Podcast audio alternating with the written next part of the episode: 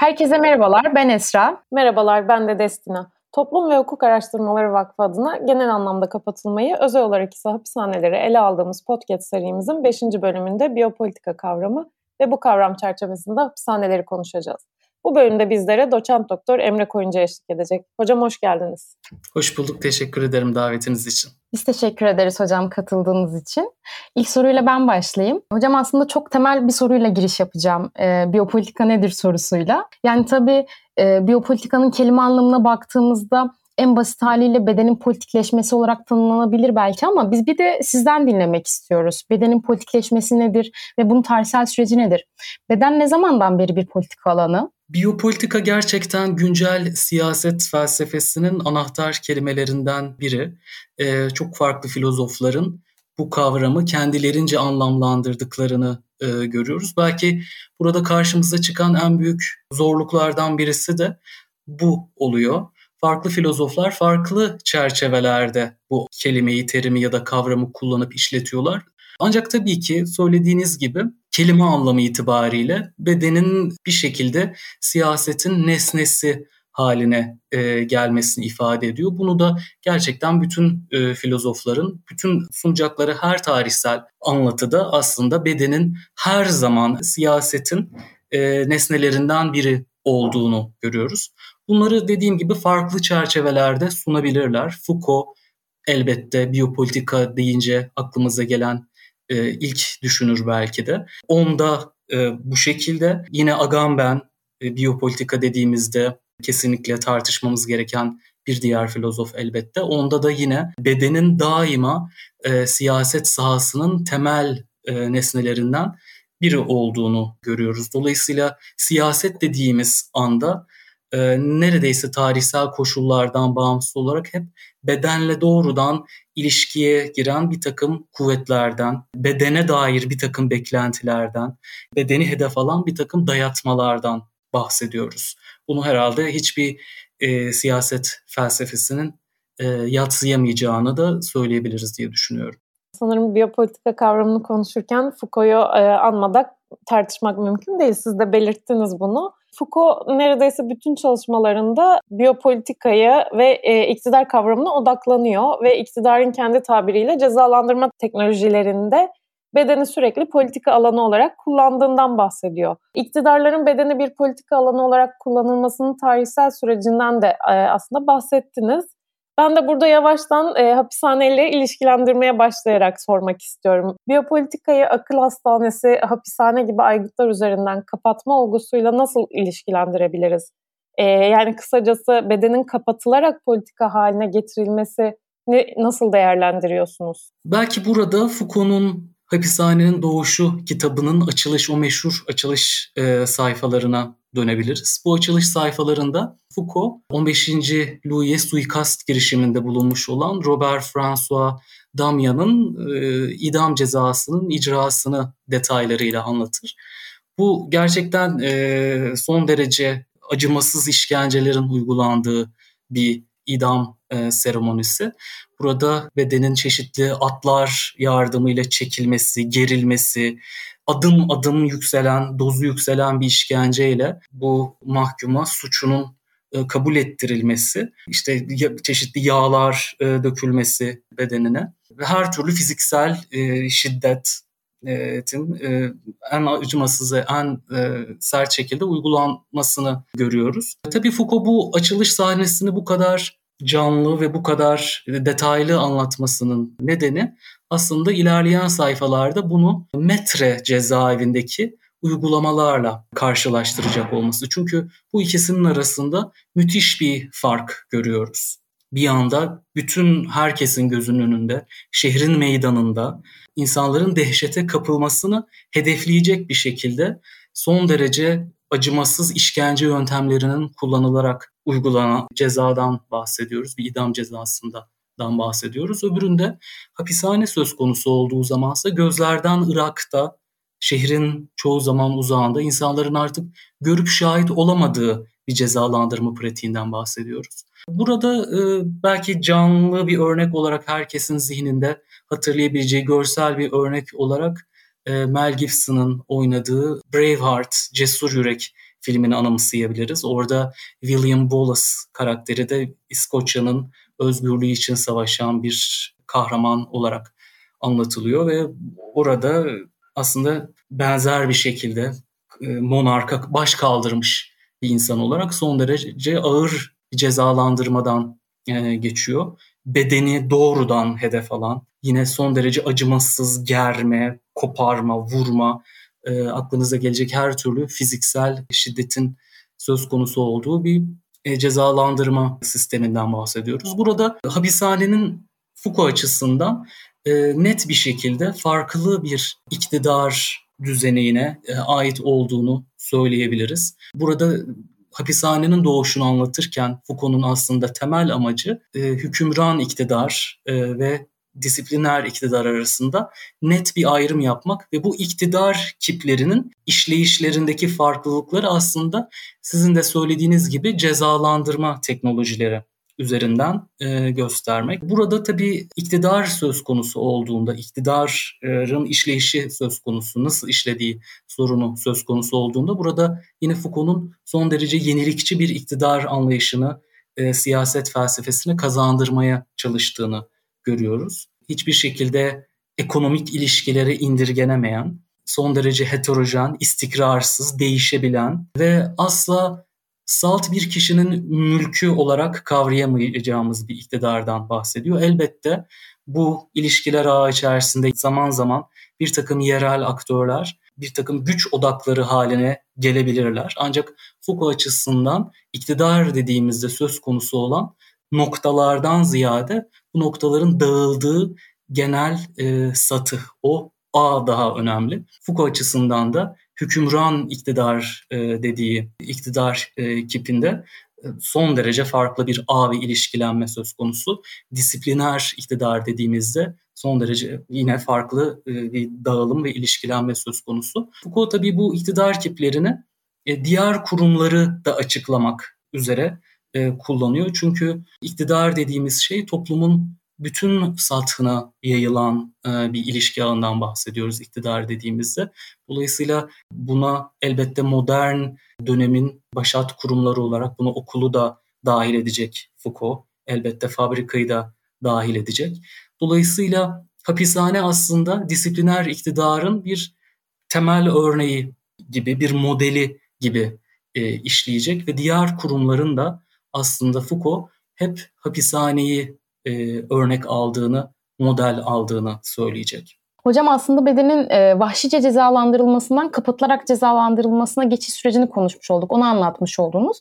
Ben de yine bu yüzden hapishanelerden devam etmek istiyorum. E, hapishanelere baktığımızda aslında her ne kadar mapusların kişi güvenliği ve özgürlüğü dışında temel hak ve özgürlüklere sahip olduğu söylense de e, pratikte birçok mapusun haklarının keyif olarak kısıtlandığını, askıya alındığını ve hatta bazen ortadan kaldırıldığını biliyoruz. Aslında ilk bölümümüzde Ferda Hoca ile de bunu kısaca konuşmuştuk. Bu durum Agamben'in çıplak insan kavramına da benziyor. Bunun üzerinden de tartışabiliriz. Çünkü kısaca hatırlatmak gerekirse Agamben kamplarda insanların tüm hukuki ve siyasi statülerinden sıyrılıp bütünüyle çıplak hayata indirgendiklerini, dolayısıyla iktidarın karşısında sadece saf haliyle olduğunu belirtiyor. Agamben'e göre ise tarihte inşa edilmiş en mutlak e, biyopolitika mekanları kamplardır. Bunun hatırlatmasını yapmak istiyoruz. Aslında biz ona katılmıyoruz ama bir de sizin e, düşüncenizi merak ediyoruz. Yani hapishaneleri de düşündüğünüzde siz bu tespite katılıyor musunuz?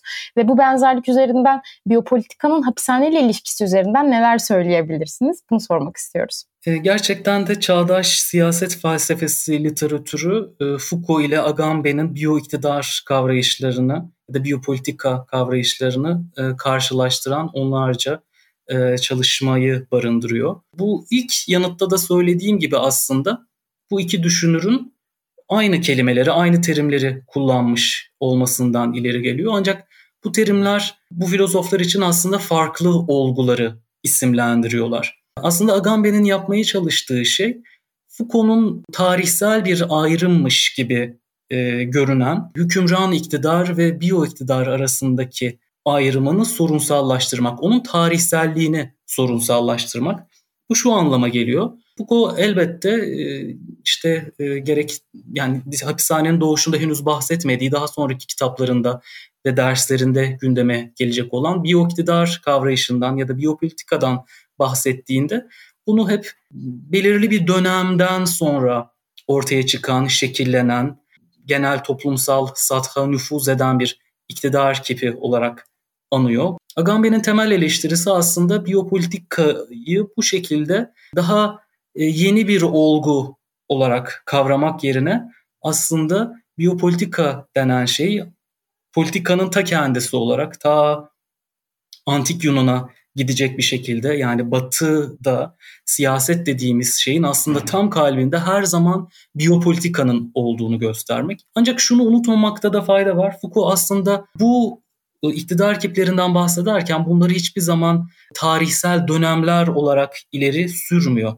Yani disipliner iktidardan bahsettiğimizde de biyo iktidardan, biyopolitikadan da bahsettiğimizde de bunlar belirli bir dönemde ortaya çıkmış olan e, şeyler değil. Elbette belirli dönemlerde daha fazla görünürlük kazanıyorlar ve diğer iktidar kiplerini, işleyişlerini kendi şemsiyeleri altına alıyorlar. Ancak bu onların daha önce hiç olmadığı anlamına gelmiyor.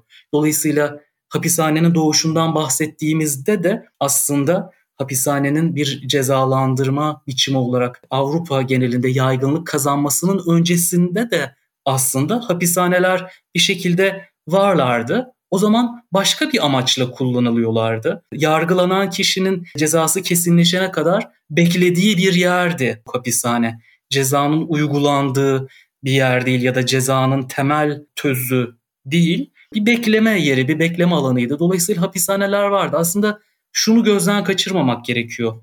İktidar kiplerinden, iktidar türlerinden bahsettiğimiz zaman bu şekilde kurumların bütünüyle bir anda ortaya çıkması ya da bir anda ortadan kaybolmasına değil aslında e, pratiklerin dönüşmesini, amaçların, hedeflerin dönüşmesine kastediyoruz. Agamben de aslında kendi perspektifi, kendi siyaset kavrayışı açısından son derece yerinde diyeceğimiz bir müdahaleyle aslında bedenin, insan yaşamının siyasetin her zaman odağında, merkezinde olduğunu göstermeye çalışıyor çıplak hayat kavrayışıyla ortaya koymaya çalıştığı şey aslında iktidarın bu kompleks içerme ve dışlama oyununu göstermek. Bunu net bir şekilde göstermek istiyor. Bu amaçla aslında kamplardan bahsediyor. Kamplarda insan e, yaşamının nasıl çıplak hayata indirgendiğini e, net bir şekilde göreceğimizi e, düşündüğü için bunu bir paradigmatik örnek ya da bir model olarak e, ortaya koyuyor. Bütün Agamben'in aslında siyas, e, siyaset felsefesine baktığımızda ortaya koymaya çalıştığı şey aslında Carl Schmitt'ten e, devre aldığı bu istisna mantığının artık genel mantığın ta kendisi olduğunu göstermek. Yine bunları anlatmak, detaylandırmak için kamp ideal bir örnek olarak görünüyor e, Agamben'e muhakkak. Elbette bu açıdan yani e, kamp son derece elbette tarihsel olarak pek çok açıdan benzersiz bir örnek. Ancak bunun e, konuyu açıklamaktan, iyi açıklamaktan, iyi izah etmeye yaramaktan ziyade karmaşıklaştırdığını düşünüyorum ben de. Eğer yine tarihsel bir analiz yapıyorsak, iktidarla alakalı daha kapsayıcı bir kavrayış ortaya koymak istiyorsak bunu çok özel örneklerin yanı sıra çok daha e, gündelik, e, çok daha e, sıradan durumlarla da izah edebilmek gerekir. Bunu Agamben'in yapmadığını ima ederek söylemiyorum. Ancak kampın merkeze yerleşmesi böyle bir algıya neden oluyor gerçekten de. Dolayısıyla daha kapsayıcı bir iktidar anlayışı için örnekleri çeşitlendirmek gerektiğini kesinlikle düşünüyorum ben de. Ben de tam olarak buradan işte katılmadığımızı söylemiştim. Çünkü sadece çıplak insanı kampta var olduğunu düşünmek, diğer tüm kapatılma mekanları veya Foucault'un yaklaşımını biraz hiçe saymak gibi oluyor ve e, sadece kamplar üzerinden bir değerlendirme yapmamıza e, sebep oluyor. Ama asıl burada tartışmak istediğimiz, yani gelmek istediğimiz nokta bu iktidarın sirayet ettiği her yer. Foucault açısından baktığımız zaman biyo iktidarla disiplin mekanizmalarını karşılaştırdığımız zaman çünkü bunlar yine iki ayrı iktidar kipi olarak e, yer yer vurgulanıyor Foucault'un çalışmalarında. E, aslında burada temel farkın e, bir şekilde disipliner mekanizmalarda bireylerin bu cezalandırma örneğini de göz önüne alarak düşünebiliriz bunu. Bireylerin belirli şekillerde hareketsizleştirilmesine dayanan bir işleyiş. Biyo iktidar söz konusu olduğunda ise aslında söz konusu politik aktörleri, siyasi aktörlere belirli bir hareket serbestisi tanımak anlamına geliyor. Burada Foucault'un aslında yapmaya çalıştığı, Foucault'un temel gayesi bireyleri kapatmadığımız zaman, onları e, hareketsizleştirmediğimiz zaman da bir şekilde onların hareketlerini, eylemlerini aslında kontrol altına alabiliyoruz. Yani Foucault'un bu temel gayesine göz önünde bulundurduğumuzda aslında Agamben'in eleştirilerinin ve açtığı güzergahın yararlı olduğunu teslim etmekle beraber Foucault'un bu derdiyle, bu meramıyla tam olarak buluşamadığını görüyoruz.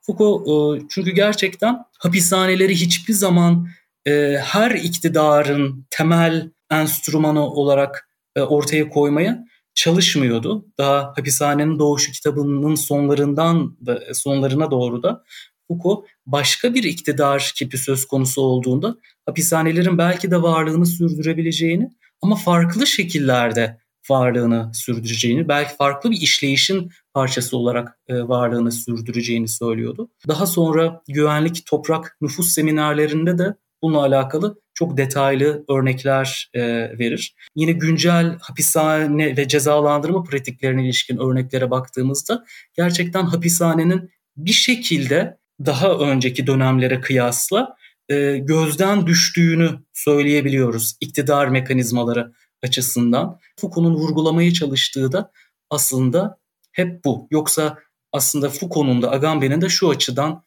aynı fikirde olduğunu söyleyebiliriz. Beden her zaman farklı biçimlerde iktidarın nesnesi olmuştu. Ancak bu bedeni nasıl hedef aldığı, bu bedeni üzerinde nasıl etkilerde bulunduğu, bundan bu etkilerle neyi amaçladığı, değil mi? Bütün bunlar aslında e, son derece farklı iktidar e, biçimlerine işaret ediyor gerçekten de. E, hocam bedenin iktidarlara göre, iktidarlar değişik gösterse de bedenin iktidarın e, alanı olduğundan e, ve e, bunun üzerinde bir tahakküm pratiği uygulanarak aslında itaatkar bir toplum yaratılması amaçlandığı, e, bunun üzerine çalışmalar yapıldığından bahsettik. E, ben biraz da bir önceki soruyla da bağlantı kurarak e, bir soru daha sormak istiyorum. E, aslında bedenin e, cezalandırılmasını dan e, kapatılarak cezalandırmaya yani beden üzerindeki işkence uygulamalarından kapatılarak cezalandırmaya e, geçiş sürecini anlattık. Ama kapatılarak cezalandırma esnasında da aslında bedenin cezalandırıldığını görüyoruz tarihsel süreçte de. Bunlardan bir tanesi de aslında Diyarbakır Beşnol cezaevinde yaşananlar. E, yani buna ilişkin birçok kitap yazıldı, film çekildi, belgeseller yapıldı. Ee, insanlar orada bu işkenceleri yaşayan insanlar konuştu. Dışkı yedirme, tecavüz, Filistin askısı, falaka ve benzeri işkenceler e, orada da devam ediyor. Aslında Foucault'un hapishanenin girişinde anlattığı e, işkencelerin kapatılma mekanlarında da devam ettiğini, sadece gözlerden uzak hale getirildiğini görüyoruz. Bu bağlamda e, nasıl değerlendirirsiniz bu uygulamaları? Biyopolitika kavramı üzerinden nasıl değerlendirirsiniz? Foucault'un Hapishanenin Doğuşu kitabında başlangıcında verdiği örneğe yeniden dönecek olursak şunu net bir şekilde ayırt etmemiz gerekiyor. Buradaki cezalandırma pratiğinin temel amacı, temel motivasyonu aslında buradaki suçlunun, mahkumun ya da kralın e, gücüne karşı gelmiş olması, kralın etki alanını, kralın yetkilerini hiçe saymış olması. Çünkü kral, monark aynı zamanda belirli bir bölgede, belirli bir coğrafyada düzeni temin eden kişi konumunda. Siz onu öldürmeye çalışarak aslında onun şahsında bütün düzene baş kaldırmış oluyorsunuz. Dolayısıyla bunun en ağır şekilde cezalandırılması gerekiyor. Burada bir intikam var. Ee, öyle değil mi? Yani monarkın e, monarka karşı içle, işlenen e, suçun kişisel bir intikamı da aynı zamanda söz konusu. Bu nedenlerle çok acımasız işkenceler gerçekleşiyor. Hapishaneye geçtiğimiz zaman elbette dediğiniz çok doğru. hapishane söz konusu olduğu zaman bu uygulamaların bedeni bu şekilde doğrudan hedef alan uygulamaların bir anda kesildiğini söyleyemeyiz. Ancak Foucault'un burada vurguladığı nokta elbette hapishane söz konusu olduğunda da beden hedef olmaya devam ediyor aslında. Ancak e, yani sonuçta e, hapishaneyi düşündüğümüzde bizim o dört duvar arasına e, mahkum ettiğimiz şey bir beden sonuçta onun bedensel o mahkumun bedensel varoluşunun e, fiziksel olarak kısıtlanmasından bahsediyoruz. Dolayısıyla bedensel olanın devreden çıkması gibi bir şey söz konusu değil. Ancak hapishane uygulamaları disipliner iktidar kipinin mantığı gereğince her ne kadar bedeni bir yere e, kapatmayı e, gerektiriyorsa da asıl amacı o kişinin karakterinde bir takım dönüşümler yaratmak, o kişiyi eğitmek, o kişiyi makbul bir vatandaş olarak yeniden topluma kazandıracak bir takım dönüşümlerden geçirmek. Ancak elbette e, çeşitli hapishane kurumlarında, çeşitli politik dönemlerde hapishanelerin aslında o gözden ırak olmalarını, avantajını e, kullanarak yani bu, bu konuda bir takım e, bazı insanların buna tanık olmadığını düşünerek dolayısıyla bunların ortaya çıkmayacağını e, varsayarak çeşitli gadar uygulamalarda bulunduğunu elbette biliyoruz. E, bununla alakalı çok sizin de dediğiniz gibi e, hem Diyarbakır cezaevi e, özelinde hem de başka pek çok örneği de e, burada düşünebiliriz. Burada yani metodolojik olarak aslında şöyle bir dikkati korumak gerekiyor.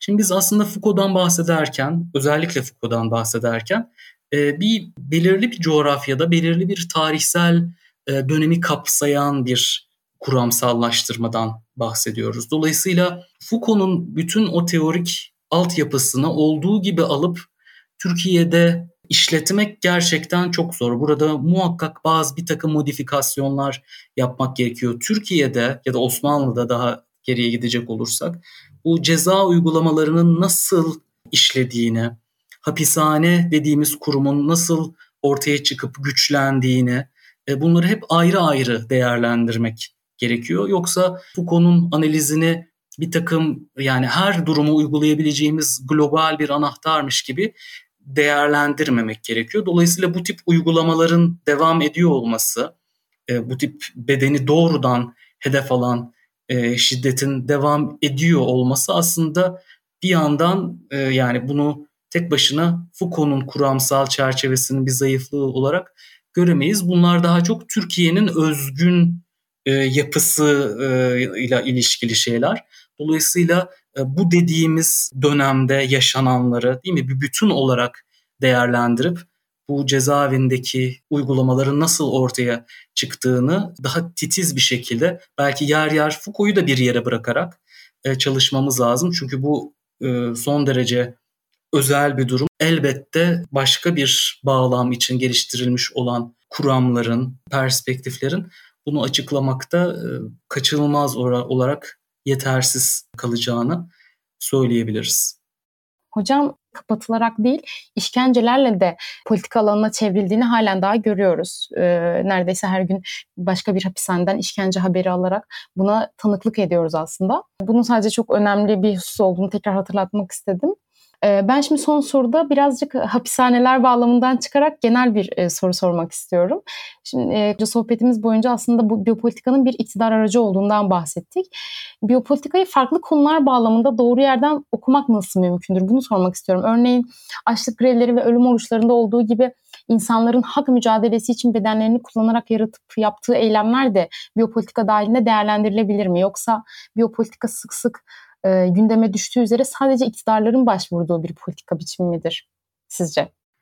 Burada eğer Foucault'cu bir yaklaşımı benimseyecek olursak aslında iktidar kipi söz konusu olduğunda bu iktidar kipinin toplumun bütün satına yayıldığını ve farklı aktörler içinde geçerli olduğunu hatırlamak, hatırlamamız gerekiyor.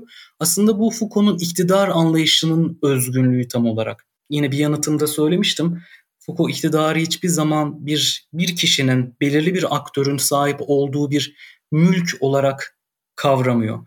Yani bunu her zaman toplumun bütün satına yayılmış e, bir işleyiş olarak düşünmeliyiz. Dolayısıyla elbette biz de bu işleyiş içerisinde çeşitli konumlar aldığımızda bu toplumsal alanın biyo iktidarla yoğrulmuş olan bu toplumsal alanın bir anda dışında konumlanmamız e, mümkün değil. Ancak bu o mücadelelerin ya da verilen o tepkilerin anlamsız olduğunu ya da güçsüz olduğunu, dönüştürücü etkisinin olmadığını ifade etmez. E, zaten yine Foucault'un e, iktidar kavrayışına başvuracak olursak bu alan e, aslında zaten hiçbir zaman homojen bir alan değil. Stratejik olarak konumların değiştiği, ilişkilerin bazen tersine döndüğü, son derece heterojen, fokurdayan bir alan, kaynayan bir alan değişime açık bir alan. Dolayısıyla buradaki her bireysel eylem, tepki elbette orada yeni bir yapılanmanın, yeni bir işleyişin nüvelerini içinde e, barındırıyor. Dolayısıyla e, bu soruyu şu şekilde yorumluyorum. Bizim aynı toplumsal satıhtan besleniyor olmamız burada herhangi bir dönüşüm, değişim yaratamayacağımız anlamına mı geliyor? Foucault'un bakış açısından elbette hayır. Çünkü zaten iktidar dediğimiz şey hiçbir zaman bir blok halinde aynılaştıran bir şekilde işleyen bir şey değil. Farklı yerlerde, farklı konumlarda, farklı aktörlerde, farklı ilişkilerde, farklı şekillerde zuhur eden bir kuvvetler ağından bahsediyoruz. Bu yüzden bu eylemlerin hepsinin elbette e, içinde bulunduğumuz siyasal koşullarla şekillendiğini teslim etmemiz e, gerekiyor. Sorunun ilk kısmına şöyle bir yanıt verebilirim diye düşünüyorum. Biz genel olarak biyoiktidar dediğimizde bedenin siyaset mülazalarına dahil edilmesi gerektiğini söylediğimizde e, genellikle hep insan bedenini düşünüyoruz.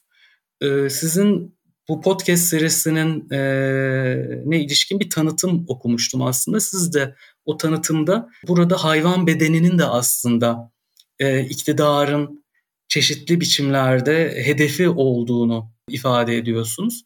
Bu aslında biyo iktidar çalışmalarını kesinlikle zenginleştirecek bir yaklaşım diye düşünüyorum. Ben de kendi kişisel çalışmalarımda aslında hep bu kulvardan ilerlemeye çalışıyorum. Çünkü e, nüfus söz konusu olduğunda yani biyo o hücreleştiren, bireyselleştiren ve hareketsizleştiren işleyişinden biyo iktidarın o hareket serbestisi getiren ve nüfusun bireyin değil de nüfusun ön planda olduğu işleyişine geçtiğimiz zaman aslında bizim insanı çevresiyle ilişki içerisinde kavramamız gerekiyor kesinlikle. Dolayısıyla insanın hayvanlarla olan ilişkisinin, e, çevresiyle olan ilişkisinin bu iktidarı, biyo iktidarı ya da biyopolitikayı anlamak açısından temel bir unsur olduğunu düşünüyorum ben de. İçinden geçtiğimiz pandemi deneyimi de aslında bir yönüyle insanların insan dışı varlıklarla ne derece içli dışlı olduğu, olmak zorunda olduğunu e, bize hatırlatıyor diye düşünüyorum. Dolayısıyla biyo iktidar, biyopolitika dediğimizde muhakkak perspektifimizi çevreye doğru yani insan dışı aktörlere, insan dışındaki e, varlıklara, varoluşlara doğru e, genişletmemiz gerekiyor diye düşünüyorum ben de perspektifimizi. Hocam aslında dediğiniz gibi yani hani beden üzerinden politika derken hani sadece insan bedeniyle sınırlandırmamak lazım. Çevremizdeki bütün canlılar, hayvanlar ve aslında doğa da bunun içinde olmalı. Çünkü e, devletlerin doğa üzerinde de e, politikaları var. Her gün e, doğa katliamlarıyla da karşı karşıya kalıyoruz. Bunu da bu kapsamda değerlendirmek gerekir e, bu iktidar ve direniş arasındaki e, şeye ilişkin de Utku Özmakas'ın kitabında da Biyopolitika, iktidar ve Direniş kitabında da aslında bedenin farklı politik güçler arasında bir mücadele alanı olarak görülmesi gerektiği belirtiliyor. E, orada ondan bahsediyordu Utku Hoca. Belki de açlık grevleri ve ölüm oruçlarını da bu şekilde değerlendirebiliriz biz de. E, hapishaneleri konuştuğumuz için bu bölümde aslında daha çok Foucault üzerinden e, konuştuk. Ancak bedenin politika nesnesi haline gelmesi ta eski Roma'dan da karşımıza çıkıyor. E, bugün de aslında birçok farklı alanda yani ekonomiden tutun tıbba, eğitime, e, nüfus politikalarına kadar birçok alanda e, insan bedeni politikanın nesnesi haline gelmiş durumda. E, tabii ki biz hapishaneler üzerinden çalıştığımız için biraz bu açıdan değerlendiriyoruz. Hocam e, bugünkü katkılarınız için çok teşekkür ediyoruz. Ben de teşekkür ediyorum davetiniz için. Kısa fakat keyifli bir e, sohbet oldu. Umarım dinleyenler e, bu sohbetten e, faydalanabilirler. Teşekkürler tekrar. E, bir sonraki bölümde e, hapishaneleri mimari analizi üzerine konuşacağız. Bir sonraki bölümde görüşmek üzere.